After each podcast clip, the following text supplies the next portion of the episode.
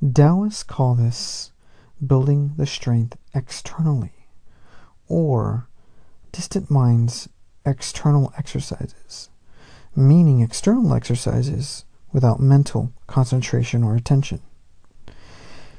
People who exercise a lot and whose bodies are externally strong are not necessarily healthier or happier than the average person.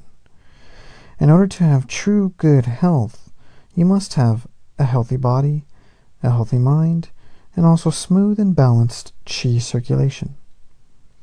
According to Chinese medicine, many illnesses are caused by imbalances in your mind. For example, worry and nervousness can upset your stomach or harm your spleen. Fear or fright can hinder the normal functioning of your kidneys and bladder. This is because your internal energy, qi circulation, is closely related to your mind. In order to be truly healthy, you must have both a healthy body and calm and healthy mind.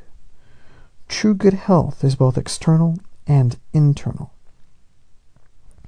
When someone gets involved in bodybuilding, we will emphasize, he will emphasize, building strong muscles.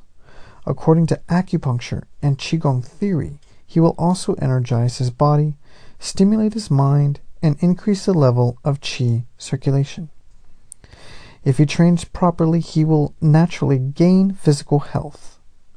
However, if he exercises too much, he will over energize his body and overexcite his mind and Qi. This will make his physical body too yang.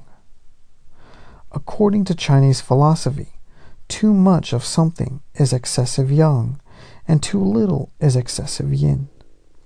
Neither extreme is desirable. When your body is too yang or too yin, your internal organs will tend to weaken and to degenerate sooner than they ordinarily would.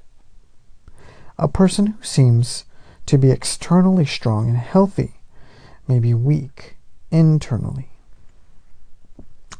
In addition, when a bodybuilder gets older, his overstressed muscle fibers may lose their elasticity and degenerate faster than those of the average person.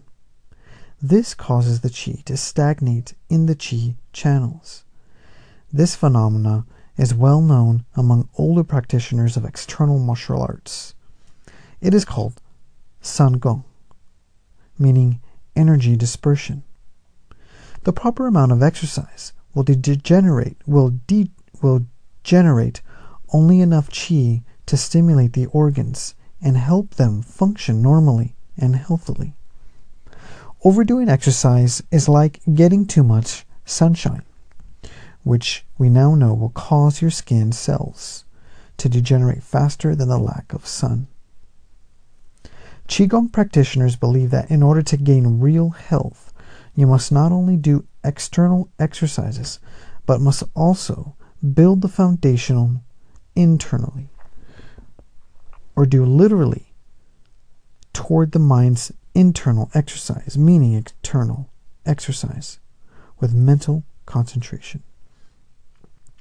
Strengthening yourself internally and externally at the same time call, is called Xingming Shuangshou.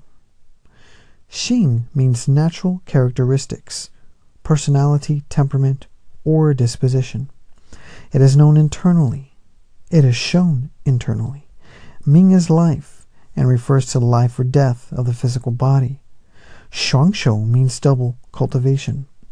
The expression therefore means that if you desire to gain real health, you must cultivate your character internally and strengthen your body internally and externally. The internal side is approached through meditation and Qigong exercises. Many people believe that Qigong is a product only of China, India, or other Oriental cultures. As a matter of fact, internal energy cultivation has also been common in the Western world, usually within the context of religion. Many people have been able to find their internal foundation and strength through meditation or praying in their church, temple, or mosque.